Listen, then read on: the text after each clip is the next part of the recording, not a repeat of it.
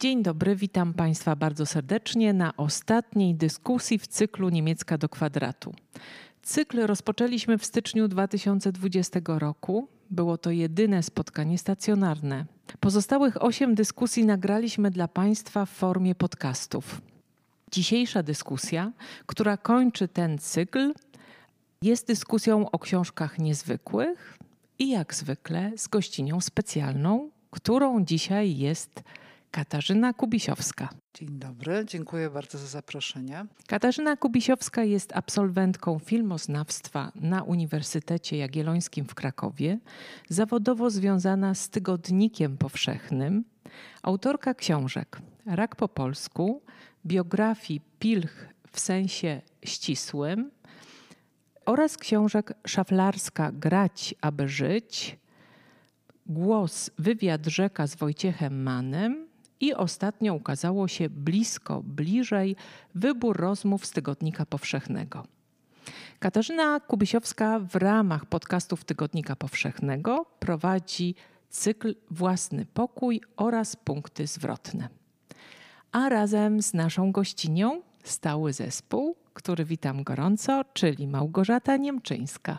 Dzień dobry dziennikarka, reporterka, autorka książki Mrożek Striptease Neurotyka oraz Marcin Wilk. Dzień dobry. Autor książek i bloga literackiego Wyliczanka, dziennikarz, publicysta, krytyk, kurator programów związanych z literaturą. A gospodynią i wspaniałą zarządzającą jest mówiąca te słowa przed chwilą Elżbieta Jeleń, kierowniczka działu Biblioteka Informacja w Goethe Instytut w Krakowie, organizatorka projektów literackich i tłumaczeniowych. Dzień dobry, witam. Jak wspomniałam, dzisiaj będziemy dyskutować o dwóch naprawdę niezwykłych książkach. Zaczynamy od powieści. Lata nauki Wilhelma Meistra, Johanna Wolfganga Goethego. Książka w przekładzie Wojciecha Kunickiego oraz Ewy Szymani ukazała się nakładem wydawnictwa Kronos a wprowadzi do niej Małgorzata Niemczyńska. Dziękuję, że właśnie tak zapowiedziałaś to wprowadzenie, ponieważ ja postanowiłam, że nie będę się wygłupiać i mówić Państwu, kim był autor, bo jednak bez przesady. To rzeczywiście zwykle mówimy, wprowadzamy autorów w sposób szerszy lub węższy, ale myślę, że tym razem jest zrozumiałe, że odejdę od tej reguły i wprowadzę Państwa po prostu w książkę, a jest to książka rzeczywiście niezwykła. Niezwykła jest sytuacja, że o niej rozmawiamy ponieważ jest to książka stara, choć nowa i nowa, choć stara, ponieważ jest to właściwie pierwszy pełny przekład lat nauki Wilhelma Majstra na język polski. A trzeba powiedzieć, że jest to książka, no tu nie będę bardzo szczegółowo opowiadała o tym z którego roku, bo to by wymagało bardzo dokładnych wyliczeń, gdyż jak prawie wszystkie książki Goethego powstawała etapami. Możemy powiedzieć najogólniej, że jest to książka z drugiej połowy XVIII wieku lub może drugiej połowy drugiej połowy XVIII wieku, to znaczy ostatniej ćwiartki tegoż wieku. Także widzą Państwo doskonale, że jest to przekład spóźniony o przeszło 200 lat, o 200 kilkadziesiąt lat. I jak zwykle w takich sytuacjach bywa, z jednej strony to źle, ale z drugiej dobrze, ponieważ łatwo się domyślić, że dwusetletni przekład i tak zdążyłby się już zestarzeć i łamalibyśmy sobie na nim zęby i wymagałby on pewnego odświeżenia, a tu dostajemy książkę właśnie nową, choć starą. I mogę Państwa od razu uspokoić, bo na pewno wielu ten tom przeraża, gdy widzą nazwisko klasyka na opasłym tomiszczu i trochę boją się po taką rzecz sięgnąć, że na pewno nie będziecie sobie Państwo właśnie łamać zębów na języku tego przekładu. Ten język jest absolutnie współczesny, nie ma tutaj w nim żadnych archaizmów. I mówię tutaj o takiej wersji po prostu leksykalnej, bo styl to zupełnie inna sprawa. Właściwie, kiedy zaczynałam czytać tę książkę, to miałam taką myśl, która potem gdzieś sobie odpłynęła, bo już zaczęłam się skupiać na innych aspektach, że to jest trochę tak, jakbym czytała rzecz napisaną dziś, ale stylizowaną na starość, powiedzmy. Właśnie przez to, że wszystkie te słowa były wyjęte ze współczesnego słownika ale jest ona też, dlatego powiedziałam o tej stylizacji, że ona jest jednak napisana w takim stylu, który dzisiaj nas na pewno trochę może śmieszyć. A czy takie mam wrażenie, że ona jest w takim stylu, powiedziałabym, dworskim napisana. Tam bohaterowie nie mówią, tylko wygłaszają kwestie. One nierzadko są, one nierzadko są takie rozbuchane i bardzo egzaltowane. I właściwie to nie powinno to Państwa dziwić, no bo któż inny ma werteryzować, jeśli nie bohaterowie Goethego, prawda? Dwa słowa może o fabule. Głównym bohaterem, tym tytułowym Wilhelmem jest młody mężczyzna reprezentujący sferę mieszczańską.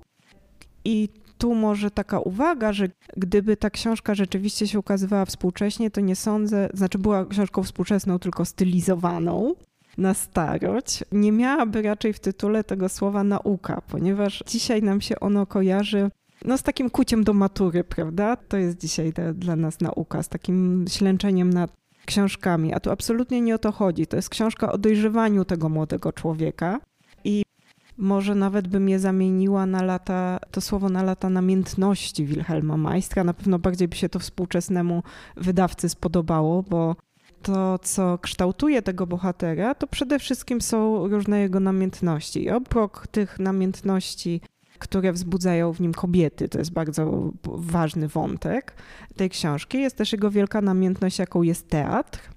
On y, przeżywa różne swoje znaczy jego dojrzewanie przebiega na drodze właśnie zaangażowania w działalność teatralną i on przekształca się z takiego dosyć lekkomyślnego człowieka w kogoś bardziej odpowiedzialnego, mówiąc bardzo dużym, bardzo dużym uproszczeniu. Ta książka jest naprawdę opasła, więc jeśli bym miała Państwu ją ze szczegółami opowiadać, to na pewno by. To już lepiej ją Państwo przeczytajcie. Może tak e, to ujmę. Cóż jeszcze można powiedzieć tytułem takiego prostego wprowadzenia, żebyśmy jednak za dużo Państwu nie zdradzali, ale trochę jednak Państwa wprowadzili. Ten tytuł Lata Nauki Wilhelma Majstra jak się okazuje, już gdzieś tam za 400 stroną, więc nie będę mówiła za dużo, żeby jednak Państwu nie spoilerować. Okazuje się też tytułem pewnego tajemniczego zwoju, więc on nie jest przypadkowy. I może wspomnę jeszcze o tym, że miałam okazję zamienić dwa słowa o tej powieści z pewnym psychologiem rozwojowym, który przez absolutny przypadek nazywa się Adam Niemczyński. Zbieżność nazwisk jest oczywiście kompletnie przypadkowa. I zwrócił mi on uwagę na to, że ten proces rozwoju tego e, głównego bohatera, to jak on się formuje, dojrzewa, jest e, nawet pomimo tego, e, tej całej oprawy, która dzisiaj może troszkę trącić myszką, jest całkiem nowoczesnym podejściem do tematu, że wiele z tych aspektów się w tym, jak psychologia rozwojowa dzisiaj na to patrzy, nie zdezaktualizowały, że wciąż można tutaj się czegoś ciekawego dowiedzieć i zastanowić nad tą drogą rozwoju człowieka. Ale chciałabym Was zapytać, bo no nie, nieprzypadkowo wspomniałam o tym, że można się trochę tej książki przestraszyć. Jest właśnie opasłym tomiszczem, nazwisko klasyka na okładce. Kto by po to sięgał dla przyjemności? Żeby Państwa nie straszyć, już powiedziałam o tym, że nie przerazi Was słownictwo. Mogę też dodać, że jest to książka jak najbardziej fabularna, dużo się w niej dzieje, chociaż zdarzają się też takie pewne spowolnienia. Jest e, dosyć obrazowo napisana, więc e, tego też się nie trzeba bać. Ale jednak wszyscy dobrze pamiętamy, że u Gombrowicza na lekcji profesor Bladaczka ustawił tego biednego Goethego w, w panteonie klasycznych nudziarzy. Więc chciałabym Was zapytać po prostu o e, takie czysto czytelnicze na początek, na rozgrzewkę wrażenia z lektury. Czy wyście cierpieli płakali, gdy czytaliście, czy jednak coś było dla was ożywczego przy tym czytaniu? Kasiu. Właśnie poczułam się jak Kasia w szkole. To nie, nie to, że cię ale... wywołuje do odpowiedzi, tak, tak. ale zawsze zaczynamy od gościa. Wiesz, ale ja właśnie pomyślałam sobie o szkole jednak, czytając tę książkę. Przypomniałam sobie ten moment, kiedy chodziłam do klasy humanistycznej, więc czytaliśmy bardzo dużo i właśnie czytaliśmy też Goethego. Później czytałam Goethego na studiach polonistycznych. I od tego czasu zero, nul, nul. Nie miałam tego w ręce. I jak przyjęłam zaproszenie do rozmowy z wami o literaturze, no to wzięłam do ręki tę książkę i po prostu skóra mi ścierpła i od razu stanęły mi przed oczami moje dzieci, którym skóra cierpnie. Jedna już jest na studiach, drugie jest w liceum, które cały czas przynoszą do domu jakieś książki, lektury obowiązkowe i je czytają bez względu na to, czy im się to podoba, czy nie podoba, po prostu je studiują. No, muszą przestudiować. Chcę wierzyć, wierzę im, że nie czytają bryków i streszczeń. I czytając tę książkę właśnie myślałam, że bardzo jest głęboki sens w tym, żeby pewne książki były zadane. Że e, samodzielnie się za nie nie weźmiemy z, właśnie z tego powodu, że praca nas pochłania, czytamy inną książkę, inną literaturę w tym momencie. Więc jakby doceniam ten akt, który się zdarzył dzięki wam, czyli lekturę tej powieści. Ale sama byś nie sięgnęła, Nie, tak? na pewno bym nie sięgnęła, tak. Ale to jakby mówię z takim, że czasami musi być taki impuls, prawda? Natomiast jak już sięgnęłam, jak już ją czytałam, wchodziłam w ten świat, po pierwsze nie czułam zgrzytu, to co powiedziałaś e, o przekładzie. To jest naprawdę, musi być dobry przykład. Ela prawdopodobnie czytała, być może ja się mylę. Czy ktoś z was czytał tę książkę albo fragmenty w oryginale?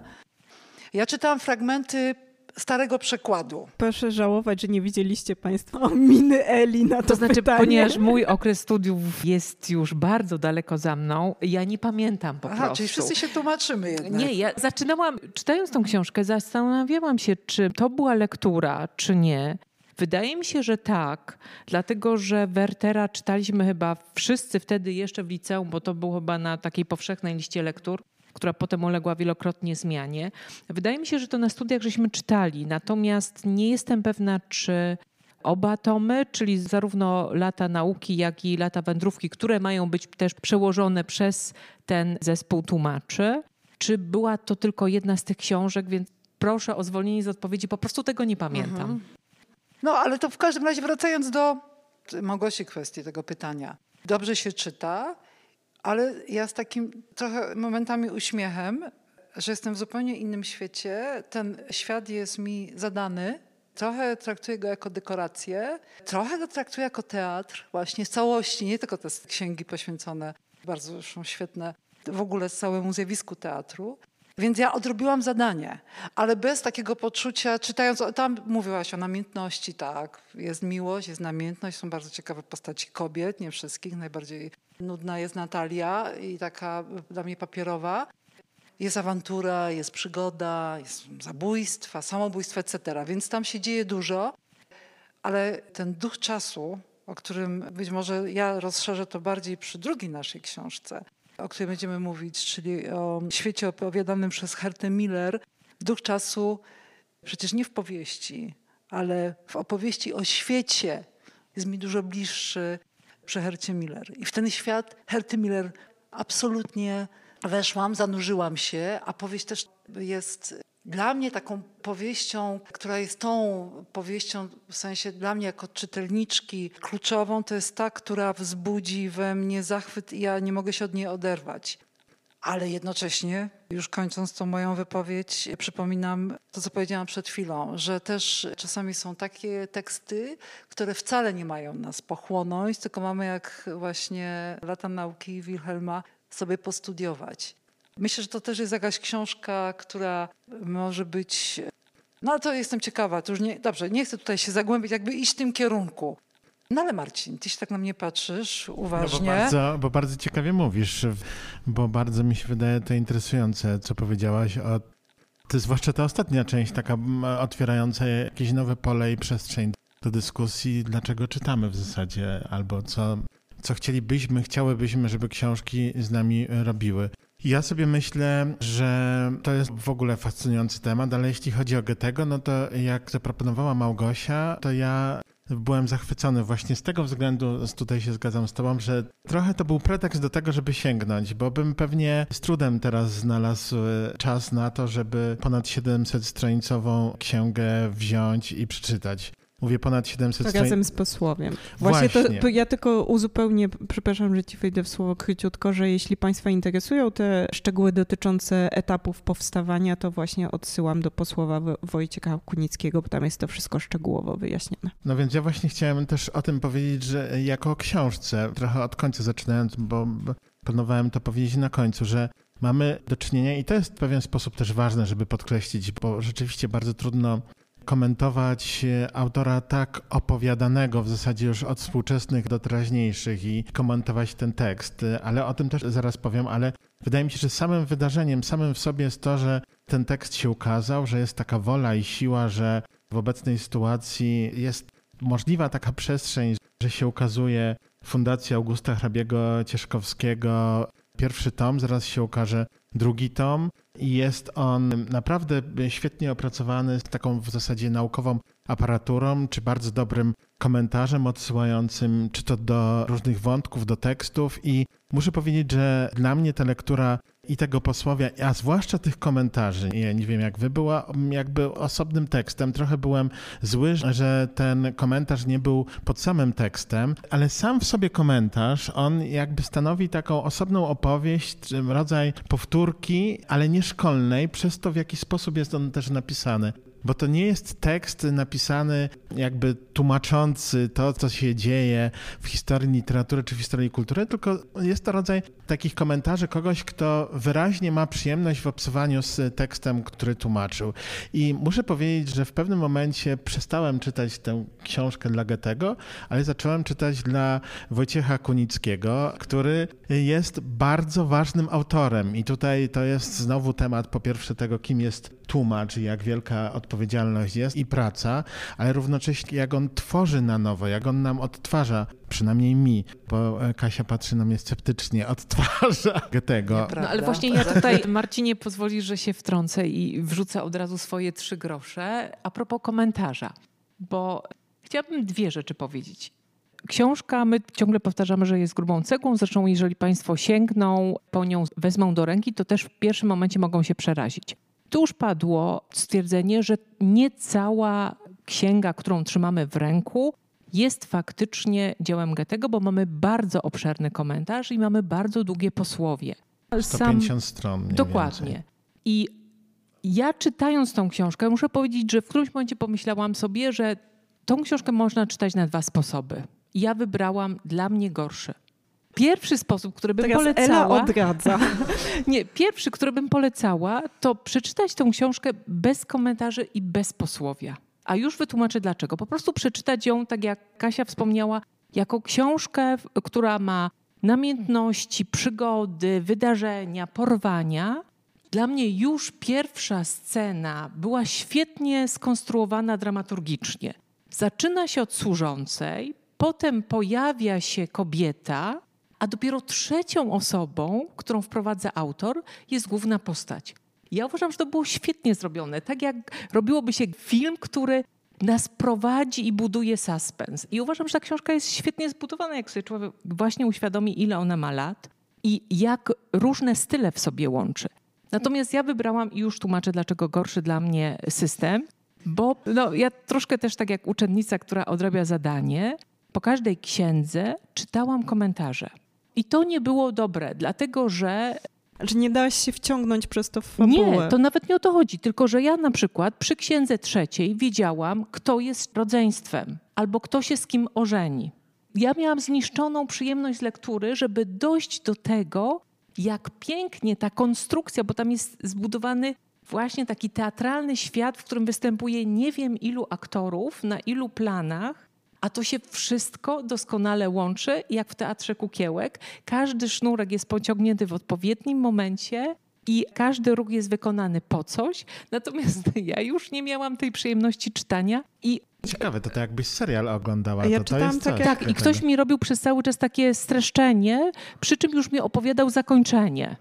Ale skoro wspomniałaś o tym, jak ta fabuła jest skonstruowana, to jest bardzo ciekawe, że to uznałaś jako za takie wciąż mogące człowieka zafrapować i żałowałaś, że ktoś ci to zepsuł, prawda? Ponieważ tu warto wspomnieć o tym, jak e, no jest to e, rzecz, wydaje mi się, bez precedensu, że wydawca umieścił na czwartej stronie okładki Blurba, który również tę książkę w pewnym sensie odradza, ponieważ mamy trzy cytaty. Jeden cytat z Nowolisa, dwa ze Szlegla, które bardzo tę książkę zachwalają i piszą o tym, jakie to jest wielkie, wiekopomne dzieło. Po czym pojawia się cytat z Agna Schmidta. Przejścia między rozdziałami Wilhelma Meistera są tak prymitywne, uczeń klasy maturalnej by się ich powstydził. Jest to bardzo e, zabawna sytuacja, ponieważ współczesny wydawca też ma świadomość tego, o czym my tutaj już troszkę mówiliśmy, zasygnalizowaliśmy może to dopiero, że trzeba jednak pamiętać o tym, że to jest książka nowa, choć stara i jednak brać na to poprawkę, kiedy to czytamy, a poza tym myślę, że też mogło mu chodzić o pewną polaryzację, to znaczy jeśli ktoś pokazuje, jak różne emocje mogła i opinie wzbudzać książka, to tym bardziej wydaje nam się ona ciekawa do tego, żeby po nią sięgnąć i żeby się przekonać samemu. No to jest taki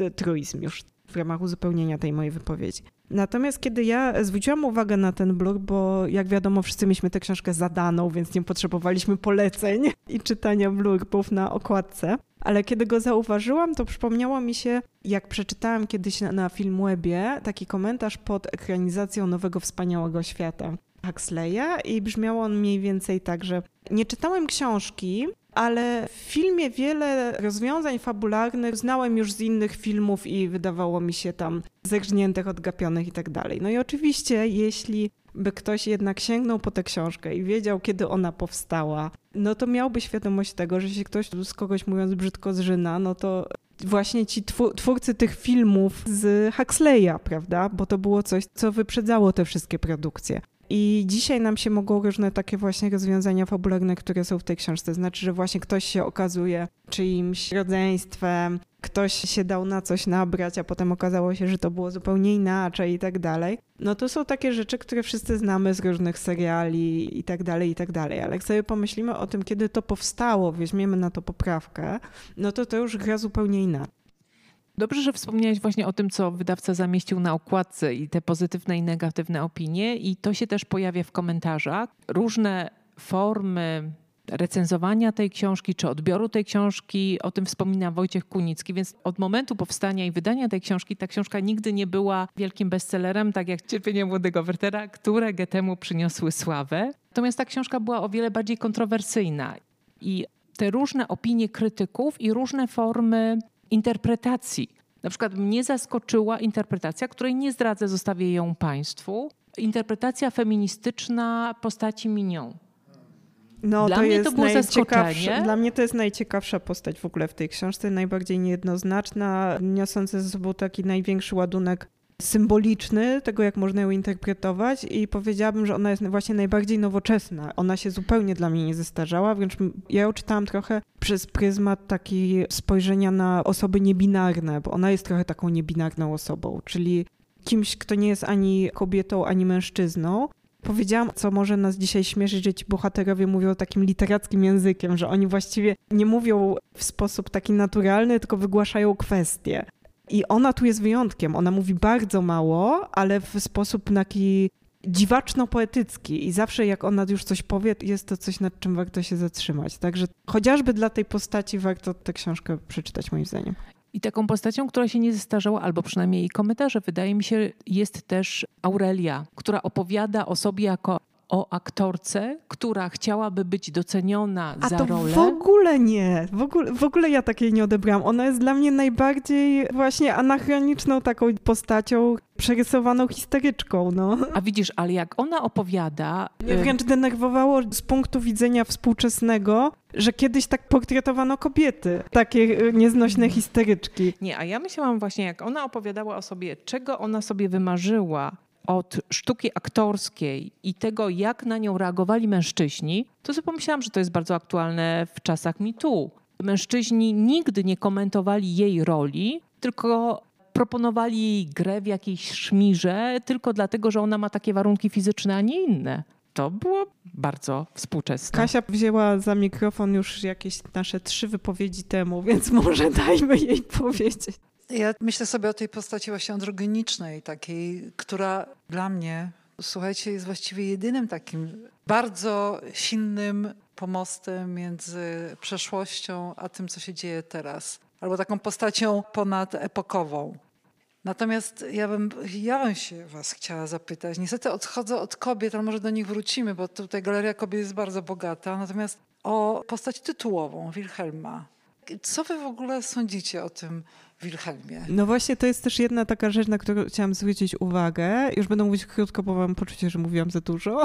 Bo chciałam w nawiązaniu do tego, co powiedziałam o tym profesorze Bladaczce, który stawiał go tego w panteonie nudziarzy, bo tak rzeczywiście mamy taką skłonność do patrzenia na niego przez pryzmat a szkolny, czyli lektury, b taki posągowy, że to jest właśnie ten spiżowy klasyk i cześć. I trochę się zapomina o tym, że u Goethego jednak występuje czasem coś takiego jak ironia. I gdyby na przykład spojrzeć na cierpienia młodego Wertera, co jest absolutnie wykonalne, przy założeniu, że jednak autor był trochę ironiczny, czyli właśnie nie w taki szkolny sposób, to ta książka zupełnie inaczej wybrzmiewa. No, ale nie mówimy o Werterze, mówimy o Wilhelmie Majstrze i ja właśnie zauważyłam taki ironiczny element w momencie, kiedy on dyskutuje ze swoją trupą aktorską. Tam w ogóle znaczną część tej książki, te ich różne dyskusje o sztuce teatralnej, znaczy nie mówię teraz o konkretnej sztuce dramacie, tylko o sztuce wystawiania, o, może w ten sposób. One zajmują dużą część tej książki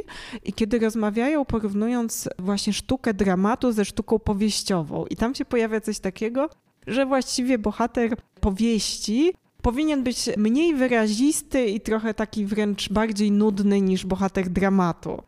I w momencie, kiedy czytamy powieść i coś takiego jest nam włożone wprost i widzimy, że ten bohater właśnie trochę taki jest, no to ciężko nie wyłapać tej autorskiej ironii. Bardzo to jest fascynujące, jak opowiadacie, bo mi się wydaje, że właśnie ten tekst otwiera na takie wielowarstwowe i wieloperspektywiczne patrzenie. Też sprzyja temu to, że mamy taki dystans historyczny do tekstu, który po pierwsze jest tekstem jakoś tam klasycznym, już obudowanym jakimiś interpretacjami, a po drugie, że trochę, tak jak słyszę waszych odczytaniach, że jednak trochę czytamy współczesność przez pryzmat tego tekstu. I to jest strasznie ciekawe, bo ja na przykład myślę, że to jest tekst bardzo historyczny na wielu poziomach dla mnie i wydaje mi się, że on opisuje taką rzeczywistość, która znaczy, po pierwsze jest bardzo wzięta w nawias przez to, że wydaje mi się, że bardzo dużo używa tych takich literackich sposobów obrazowania. Tu była mowa o ironii, ale mi się wydaje, że to w ogóle jest cały taki świat przebrany, taki bardzo kostiumowy. Bo jest to powieść o teatrze, więc... Ale nie tylko dlatego. Wydaje mi się, że też dlatego, że jest to powieść bardzo modernistyczna w takim sensie właśnie historycznym. To znaczy, że ona w pewnym sensie zapowiada epokę, która przyjdzie wraz z XIX wiekiem, wraz z tymi wszystkimi procesami odklejania ról społecznych, do których ludzie wcześniej byli zapisani i w zasadzie nie było żadnych możliwości, by je zmienić. Rodziłaś się, rodziłeś się chłopem, umierałeś chłopem i tak dalej. A tutaj następują jakieś takie ruchy międzyklasowe, czy jak je nazwać, i tutaj mamy mnóstwo zapowiedzi, a równocześnie jest to cały czas świat osadzony w takich starych trybach. Kiedy na przykład się przegląda temu, jak jest sportretowana kwestia cielesności, seksualności, i tych innych spraw, to jest to bardzo taki, wydaje mi się, świat, no już mam nadzieję historyczny, chociaż oczywiście znowu ja tutaj przykładam taką swoją wiedzę na temat rzeczywistości współczesnej bardzo mocno. Ja bym polemizował z tymi, bo też czytałem, teraz rozumiem Elu, dlaczego ty tak kiwałaś głową, że nie, te komentarze nie powinny być, no bo jak czytałaś tę książkę na zasadzie właśnie oglądania serialu na jakiejś platformie, nazwy tutaj nie powiem, ale i tak wszyscy wiedzą, o którą chodzi, to te komentarze faktycznie psują. Ja tak nie czytałem, bo od początku czytałem, brałem to wszystko w nawias, że ten świat fabularny nie jest tak istotny dla mnie. Nie czytałem go fabularnie, a szkoda, ale to znaczy, że pewnie będę musiał nie teraz jeszcze raz do tego wrócić, dlatego że po przeczytaniu zdałem sobie na przykład sprawę, jak bardzo mocno człowiek jest w centrum umieszczony, co też jest takie bardzo, wydaje mi się, no, jesteśmy na skraju, ale no, wydaje się, że jednak rzeczywistość mocno już zapowiada, że czasy antropocenu się kończą, a tutaj jednak te wszystkie sprawy człowiecze jakby wokół, to wszystko obok jest używane tylko instrumentalnie, ten świat nieczłowieczy. Nie dostrzegam też w ogóle zwierząt, to jest zawsze niesamowite. W kolejnej lekturze będziemy mieli w różnych odsłonach, ale będziemy mieli zwierzęta. Tutaj jakby w ogóle ten świat jest nieinteresujący, ludzie się zajmują ludźmi, no i niby to jest jakby, znamy to z historii, ale równocześnie jest to bardzo oburzające i takie właśnie bardzo sprzyjające takiemu wewnętrznemu buntowi, jakiemuś oporowi czytelniczemu, ale też jakiejś twórczej polemiki, to znaczy chce się z tym getem dyskutować. I jeszcze ostatnie słowo, bo ja do końca nie jestem przekonany, to znaczy nie znam na przykład queerowych interpretacji lat nauki Wilhelma Meistra i chętnie bym je poznał. Wydaje mi się, że ten tekst otwiera się na taką możliwość czytania queerowego, natomiast niewiele chyba ma wspólnego z takim politycznym wymiarem queeru, bo jednak cały czas jesteśmy w teatrze. To nie jest, to nie jest rozmowa o tożsamości, to nie jest też jakiś rodzaj deklaracji politycznej. Jak wiemy, jak historycznie te kwestie seksualności się odbywały, zwłaszcza, że tutaj dużo rzeczy dzieje się pod osłoną nocy i tak dalej, i tak dalej, to nie ma to takiego emancypacyjnego jednak wymiaru tutaj. I to jest też strasznie ciekawe, bo z jednej strony właśnie ten tekst uruchamia w nas coś takiego, taką ochotę, jest jakby takim listem z przeszłości, że jednak nic nowego nie wymyśliliśmy, ale z drugiej strony jednak sporo wymyśliliśmy przez to, jak się historia zmieniła i jak emancypacja zupełnie inaczej teraz e, wygląda. Więc trochę wbijam kij w mrowisko, chyba na koniec dyskusji, ale radźcie sobie, ja zamknę drzwi, bo się nam otwierają. Nie, ja tylko chciałam dodać do komentarza, ja nie wyraziłam się dobrze. To znaczy, komentarz jest naprawdę świetny, jest bardzo bogaty i to jest druga ścieżka możliwa czytania tej książki z komentarzem, gdzie dostajemy informacje o tle epoki, o różnych możliwościach interpretacji. Natomiast, tak jak mówię, to był mój błąd, że robiłam to równolegle. Powinnam była to zrobić na koniec. Pierwsze przeczytać sobie samą powieść, wymyślić sobie swoją własną interpretację, a potem próbować ją skonfrontować z tym, co podaje Wojciech Kunicki. I podkreślam, to jest naprawdę świetny komentarz i Niestety będziemy kończyć rozmowę o Ale tej książce. Ale ja tylko chciałam zauważyć, że nie odpowiedzieliście na pytanie Kasi, jak wam się podoba główny bohater. To ja tutaj powiedziałam, że będziemy kończyć rozmowę o tej książce. Zostawiamy Państwa z tą odpowiedzią, ale ja chciałabym jeszcze jedną... Ciekawsze są kobiety. Tak, ale też Dla mnie wszystkie. są zdecydowanie ciekawe, natomiast chciałabym Państwu bardzo polecić nie tylko komentarz Wojciecha Kunickiego, ale również rozmowę z tłumaczami, ponieważ Instytut Goethego w Warszawie organizował rok temu przy okazji wydania tej książki rozmowę online. Ona do tej pory jest do zobaczenia na naszym kanale YouTube i naprawdę jest bardzo ciekawa. Polecam ją. Głos zabierają przede wszystkim tłumacze, czyli Wojciech Kunicki oraz Ewa Szymani. To jest myślę, że świetny komentarz do całej tej książki, a jeżeli mogę Państwu radzić, to proszę pierwsze samą ją przeczytać, a potem się zdecydować, czy chcą Państwo sięgnąć po komentarze, czy nie. I przechodzimy do drugiej książki, którą przedstawi nam Marcin, czyli Herta Müller. Moja ojczyzna była pestką jabłka.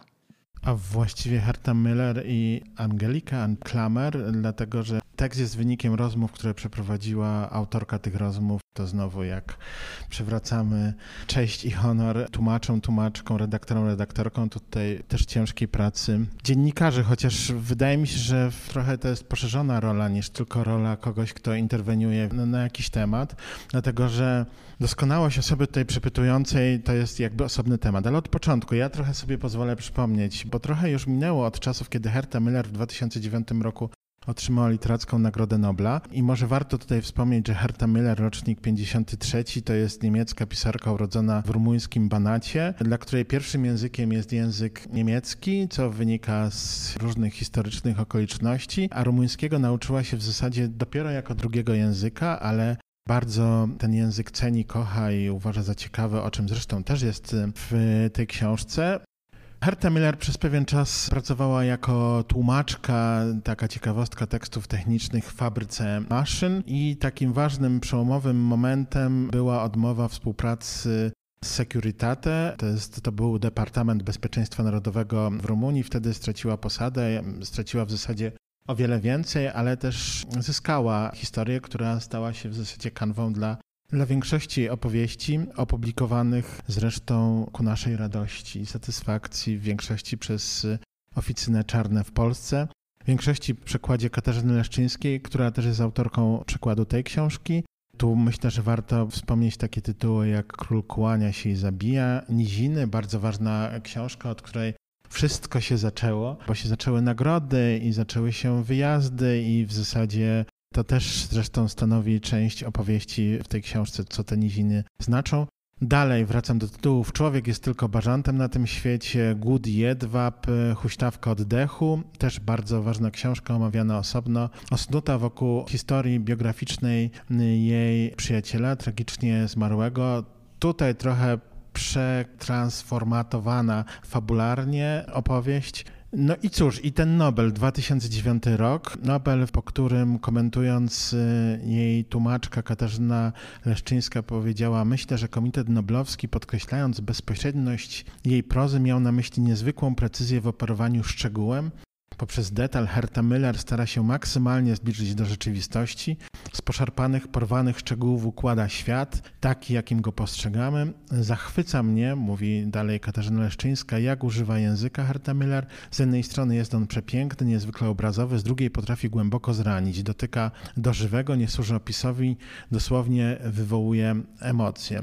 Co to znaczy w praktyce? Mamy tego świetną próbkę w tej książce, która, może warto to podkreślić, nie jest książką, jak pozostałe wspominane, fabularną, tekstem opracowanym w pełni przez autorkę. Jest to wynik rozmów, jak wspomniałem, prowadzonych przez Angelikę Klamer, ale w tym tekście czy w tej narracji też bardzo słychać wyrazisty głos i ton autorki. Książka jest podzielona na rozdziały, które to rozdziały obejmują rozmaite rozmaite różne wątki. Wydaje mi się, co to też od razu do Was pytanie, że jest bardzo precyzyjnie skonstruowana, bardzo uporządkowana. Całość książki, może jeszcze to powiem, jest rodzajem takiego spojrzenia trochę z lotu ptaka na twórczość i na życie i na najważniejsze kwestie związane i z jednym i z drugim, jako że te dwie sprawy się bardzo mocno przeplatają. Zaczyna się od dzieciństwa opowieść, od pewnego rodzaju krajobrazów, przedmiotów,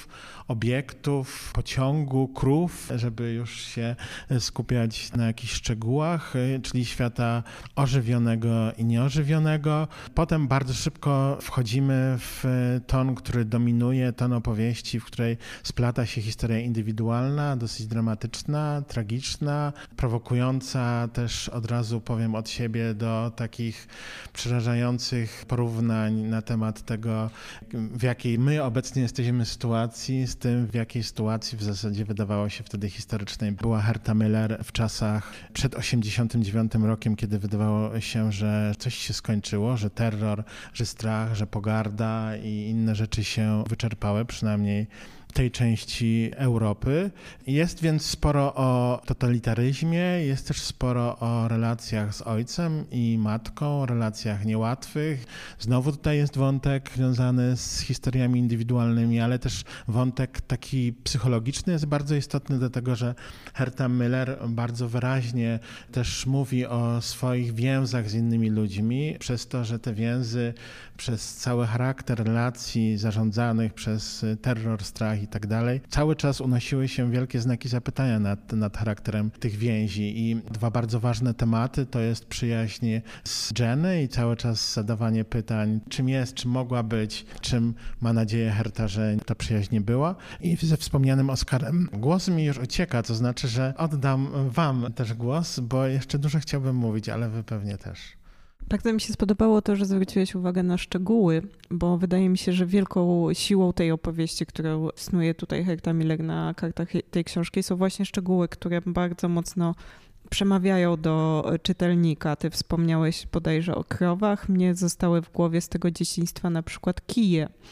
Powiedzmy sobie szczerze, ta książka jest bardzo smutna, bardzo mroczna, jest znakomita. Chcę, żeby to wybrzmiało. Dawno nic nie zrobiło na mnie takiego wrażenia i skoro mówiliśmy o tym właściwie trochę tego Goethego tak próbowaliśmy Państwu oswoić i przekonać, że nie ma się czego bać. Tak tutaj mogę powiedzieć z pełnym przekonaniem, że ja tę książkę absolutnie polecam każdemu, bo jest to no, coś, z czym dawno nie miałam do czynienia. Ona uderza swoją prostotą opowieści. Ona opowiada tak naprawdę swoje, powiedziałabym, heroiczne losy, ale bez cienia patosu, bez żadnej próby robienia z siebie bohaterki.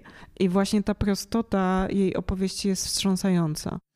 Ja się zastanawiałam nad taką rzeczą, nad warsztatem. Kiedy czytałam tę książkę, Marcin powiedział, że Klamer znakomicie poprowadziła tę rozmowę.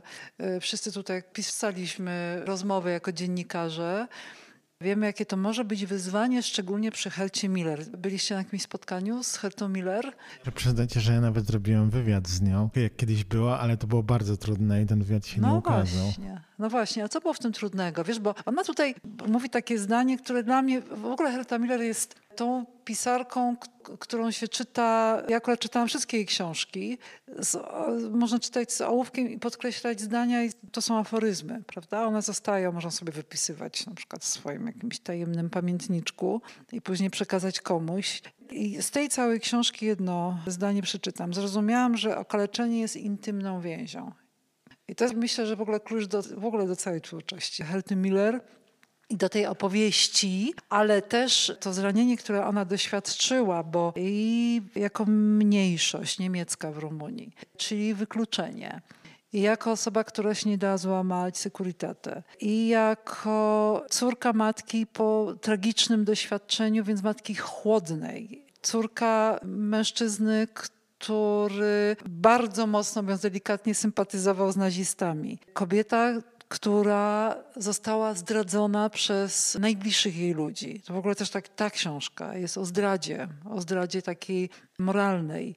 I to wszystko się składa na to, kim jest w ogóle w kontakcie Herta Miller. To dlatego jest teraz pytanie do ciebie, Marcin, bo ja pamiętam spotkanie na festiwalu Konrada i pobiegłam jak na skrzydłach na to spotkanie i widziałam, jak Herta Miller, to było, myślę, że to było chwilę po Mnoblu to spotkanie się odbyło, jak Herta Miller po prostu zmiażdżyła prowadzącą. Nie chciała wejść w kontakt. Strasznie współczułam tej dziewczynie. Naprawdę po prostu byłam. Tak, też byłam na tym spotkaniu i też mi się przypomniało przy lekturze teraz. Natomiast myślę, że kluczowe tutaj było to, że po prostu Herta Miller jakby sama podjęła decyzję, że chce tę swoją historię opowiedzieć. Tak, tylko ja się zastanawiam, I, wiesz. Mhm. I Dobrze, też proszę. nie chcę, broń Boże, pomniejszać zasług pani Angeliki Klamer, bo też zwróciłam oczywiście uwagę na jej świetny warsztat, ponieważ zaimponowało mi to, jak ona potrafi tej opowieści nadawać bieg, równocześnie pozostając prawie że niewidoczna w tej książce.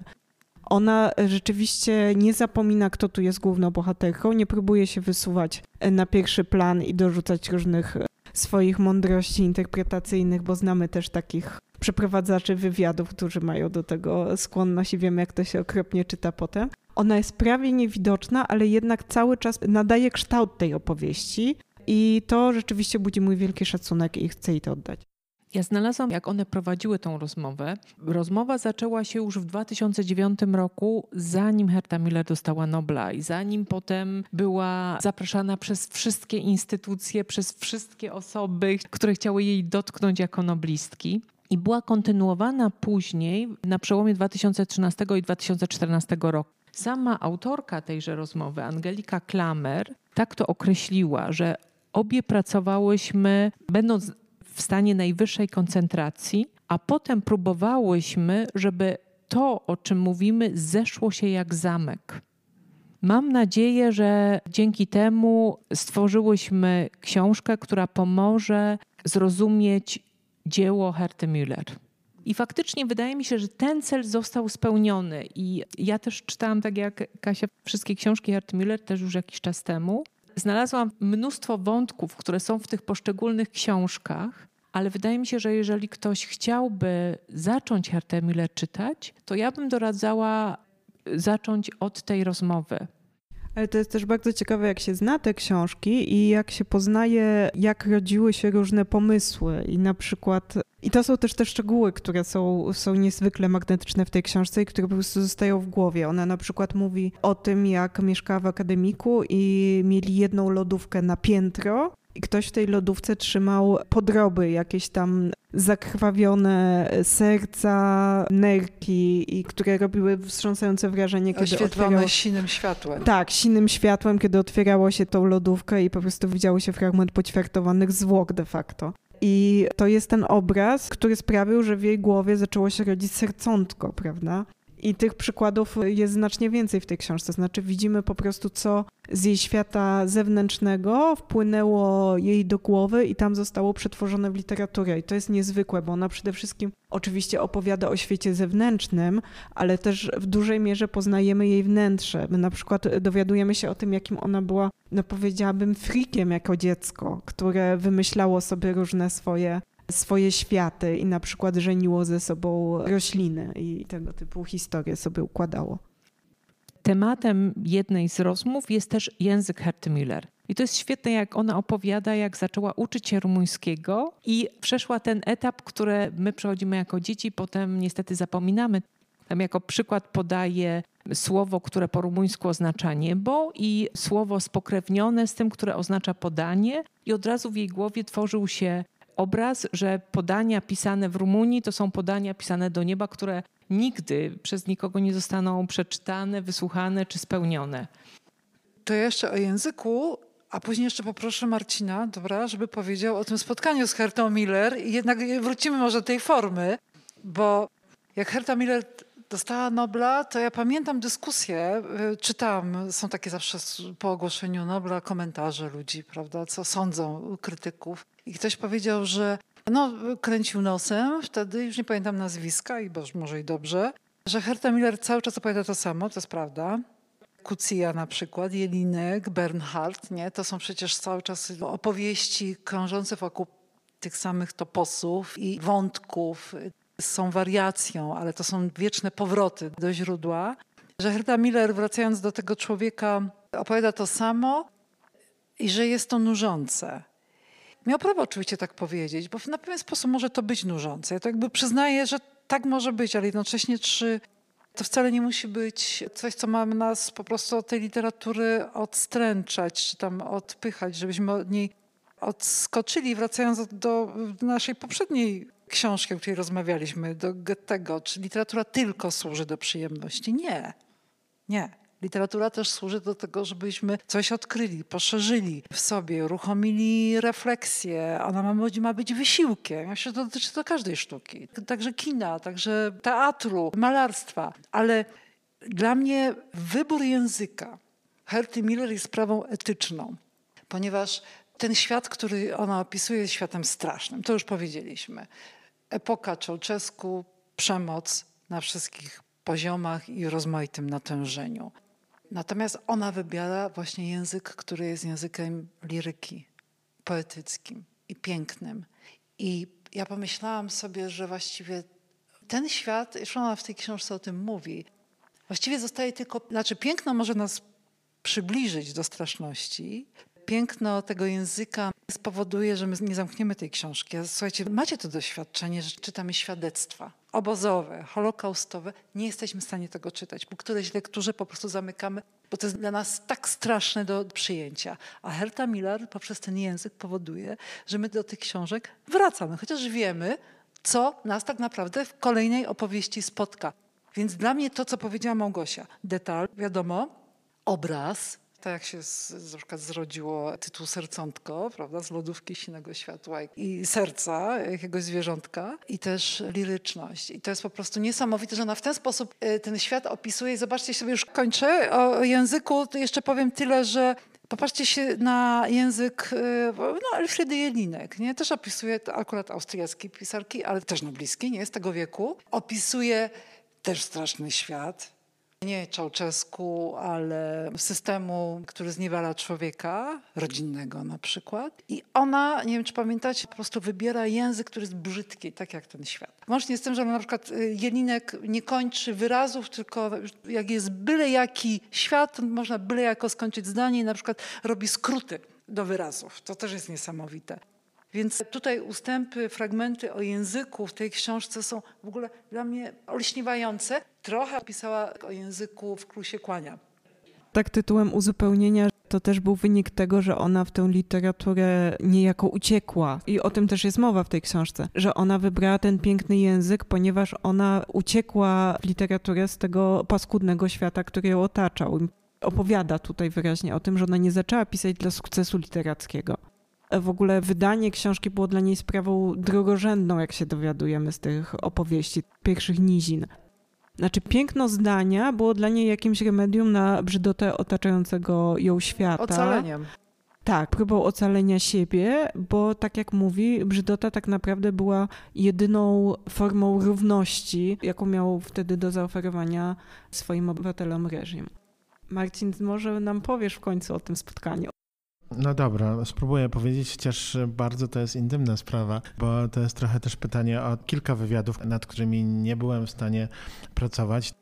Ja się po prostu bałem i dlatego nie skończyłem tego. Ja Jej się, się bałeś, ja się tak? bałem, nie, nie bałem się. To było dosyć dobre spotkanie i może też jest dlatego odpowiedź, co się stało, raczej co się nie stało z tą rozmową, bo to mi, mieliśmy bardzo dobre spotkanie, bardzo też takie kuriozalne, bo ja jej zadawałem, to było już dobrych kilka lat temu, e, zadawałem jej pytania po angielsku, ona odpowiadała po niemiecku i bardzo... A spisać to miałeś po polsku. Bardzo, bardzo to było ciekawe spotkanie, ale miałem wrażenie, że po pierwsze było urwane, bo żeśmy siedzieli oczywiście w jakimś lobby hotelowym, no tak jak się robi takie spotkania i wywiady, a poza tym no, zrobię ten coming out. Bałem się, co się stanie potem z tą rozmową, to znaczy co zrobią, No co z tą rozmową zrobią, a raczej czego nie powinni zrobić, a Ale zrobią, radia. czyli redaktorzy, czy sama Helta Miller?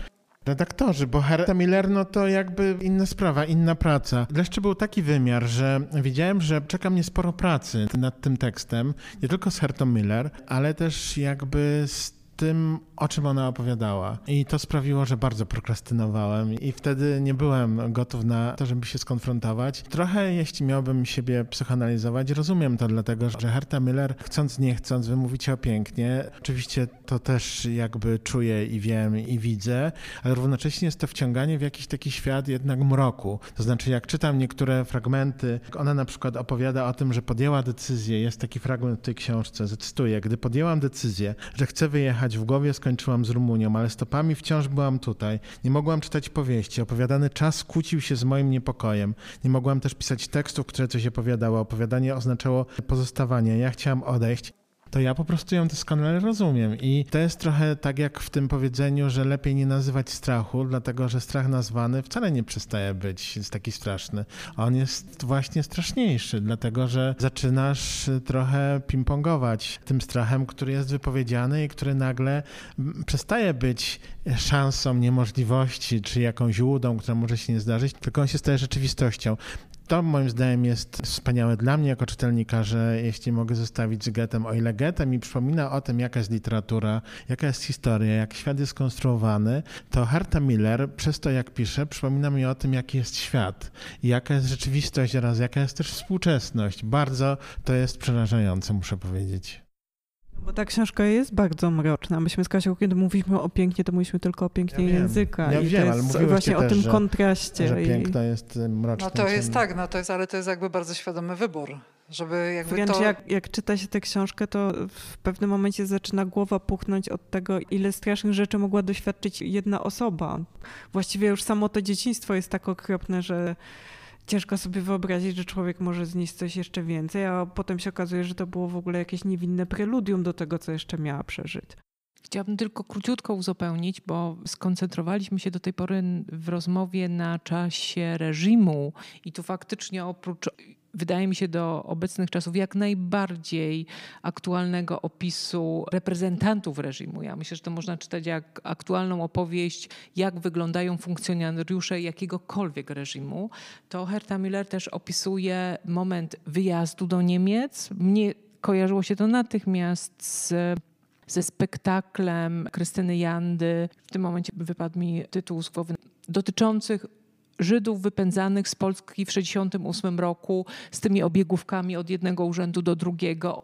I potem opisuje przyjazd do Niemiec, do, wydawałoby się wobec Rumunii raju, gdzie z kolei też jest persona non grata, dlatego że ziomkostwo uznało ją za swojego wroga i podało, że jest agentką Securitate, czyli gdziekolwiek by nie była, jest osobą, której nikt nie chce, której zarzuca się ciągle coś. W Rumunii była agentką Niemiec, w Niemczech jest agentką Rumunii. Ja nie wiem, oprócz tych etapów, o których wy wspomnieliście, jak można żyć z takim stygmatem, ciągle jestem nie tam, nie mogę nigdzie zagrzać nie miejsca. Zapiski z wygnania, to o to I ci to jest chodziło. wygnania. I to jest też właśnie taka symbolika tych różnych obrazów, które ona przytacza, bo kiedy to mówiłaś, to z kolei przypomniał mi się ten moment, kiedy ona opowiadała, gdy w tej fabryce, kiedy zaczęli ją tam prześladować, ona w pewnym momencie wylądowała na schodach, bo nigdzie nie miała miejsca. Została wywalona ze swojego biura, tu ją gdzieś przerzucili do jakiegoś działu, tam do innego i w pewnym momencie po prostu przychodziła do pracy i siadała na schodach, rozkładała sobie chusteczkę i to była jakby jej przestrzeń biurowa, ta chusteczka, na której ona siadała, bo schody były brudne. Czyli No znowu, i wtedy znowu ten detal. była. Jej, jej... Tak, i znowu ten detal tutaj w postaci chusteczki. No i to jest właśnie to, o czym mówiła. Ona znowu wylądowała na schodach po prostu. Ale to, o czym teraz Ela powiedziałaś, to jest tak bardzo mocne, to, że ona wyjeżdża, chyba pojechała do Norymbergi, prawda? Tam była przez pierwszy rok i że ona tam zostaje posądzona o to, że może być e, agentką Securitate, to to jest właśnie jakaś siła tego systemu. Jest e, dowód na to, To jest po prostu niebywałe, że po prostu nie masz gdzie uciec. Teraz trochę jesteś w takiej sytuacji, że nie mamy gdzie uciec, bo wszędzie jest pandemia, prawda? Ja z tej książki się o tym dowiedziałam. Sporo myślałam, że wiem o Hercie Miller, ale nie wiedziałam, że była w takiej sytuacji, że ona jak dostawała Nobla, później sobie to doczytywałam, ona się tego tłumaczyła i to przez lata przecież też znamy to z polskiej sceny, prawda? Lustracja. Kto był donosicielem, kto nie był. Dlaczego tego złamali, a kto bardziej donosił, a kto mniej do Matko Boska. To strasznie okazuje się, że wszędzie, gdzie był system totalitarny. Natomiast ja jeszcze chcę powiedzieć jednak o formie. Mogę, bo ja sobie cały czas myślę, że ta książka została przez Hertę Miller napisana. I właśnie a propos tego wszystkiego, co my sobie tutaj rozmawiamy, dlatego ona tak długo powstawała, chyba, chyba, to są hipotezy. To może być po prostu z mojej oczywiście głowie, ale z mojego doświadczenia dziennikarskiego. To nie jest duża książeczka. Ona ma powiedzmy 10 arkuszy. Powstawała, tutaj jest napisane 2013-2014. Ela powiedziała, że już zaczęła powstawać w 2009 roku, czyli panie się spotykały i zwróćcie uwagę, że te wypowiedzi są bardzo długie, trochę jak eseje. Bardzo dopracowane. Myślę, że jak już Herta Miller dostała tekst, ja tutaj nie ujmuję absolutnie autorce, bo. No trochę bo to ujmujesz, jest, powiedzmy sobie to szczerze. To jest, ale myślę, że z niektórymi, słuchajcie, spojrzmy prawdzie w oczy, z niektórymi autorami być może nawet tak. Da to się jest inaczej pracować. dokładnie. Taka jest pełna kontrola nad słowem. Więc może nie wiem, Ela, może kiedyś się dowiesz wśród swoich znajomych niemieckich, jak to było z tą książką, jak długo pracowała nad swoimi wypowiedziami, autoryzując je Herta Miller. Czy to się przekłada na wartość książki? No przekłada się w taki sposób, że jest świetna książka. Kwestionuję autorkę To po ja prostu. jednak, no, no możemy sobie gdybać, no nie wiadomo, jakby rozumiem, że chciałaś się podzielić taką refleksją, którą miałaś przy lekturze, ale jednak ja e, zwrócę uwagę, że tam na przykład się zdarzają, chociaż jest ona rzeczywiście dobrze uporządkowana, to tam się jednak zdarzają jakieś takie powtórzenia, jak po prostu w trakcie rozmowy, która się toczy, prawda, z których potem się czyści już, jak się rzecz spisze, ale czasem coś jednak zostaje ja tam parę razy zauważyłam coś takiego. E, I jest też sporo literówek, to może przy okazji wspomnimy, żeby wydawnictwo czarne tak nie oszczędzało na korekcie. To znaczy, wydaje mi się, że chociażby to, co już tu i Kasia i Małgosia wspomniała, że Herta Miller bardzo dba o słowo. Ona nigdy nie przepuściłaby tekstu do książkowej formy, tekstu, który mógłby być gazetowym tekstem. Sama wypowiedź, którą cytowałam rozmówczyni, świadczy o tym, że one jednak nad tą rozmową pracowały dość długo i ją dopracowywały. Nie, no jest, to jest w ogóle wspaniałe. To jest wspaniale zrobiona książka i teraz jeszcze tylko powiem ostatnio, już nie będę się odzywać, że w świat Goethego weszłam, ale z takim uśmiechem, ojejku. A Herta Miller, którą, no Goethego tak powiedziałam, przyznałam się, pamiętam ze studiów, czyli ho, ho, ho, z tamtego milenium. Hertę Miller powiedzmy, że znam na bieżąco, czytam regularne książki, wiem czego się mogę spodziewać, a ten świat mnie zassał. I ja to po prostu przeczytałam, jak to jest y, rozmowa, bo też nie możesz powiedzieć, że to jest wywiad, to jest po prostu rozmowa z bardzo dobrymi pytaniami.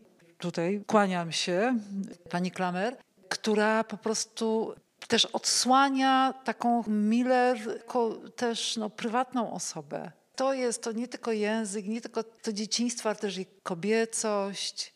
Tak bardzo subtelnie, nie wprost. To jest w ogóle wielka wartość tej książki. No i wspaniale, że Też jest. się nie mogłam oderwać, chcę to podkreślić i to jest taka niezwykła sytuacja, kiedy cię boli, a czytasz dalej. Bo ta książka boli, naprawdę, ale nie sposób się oderwać.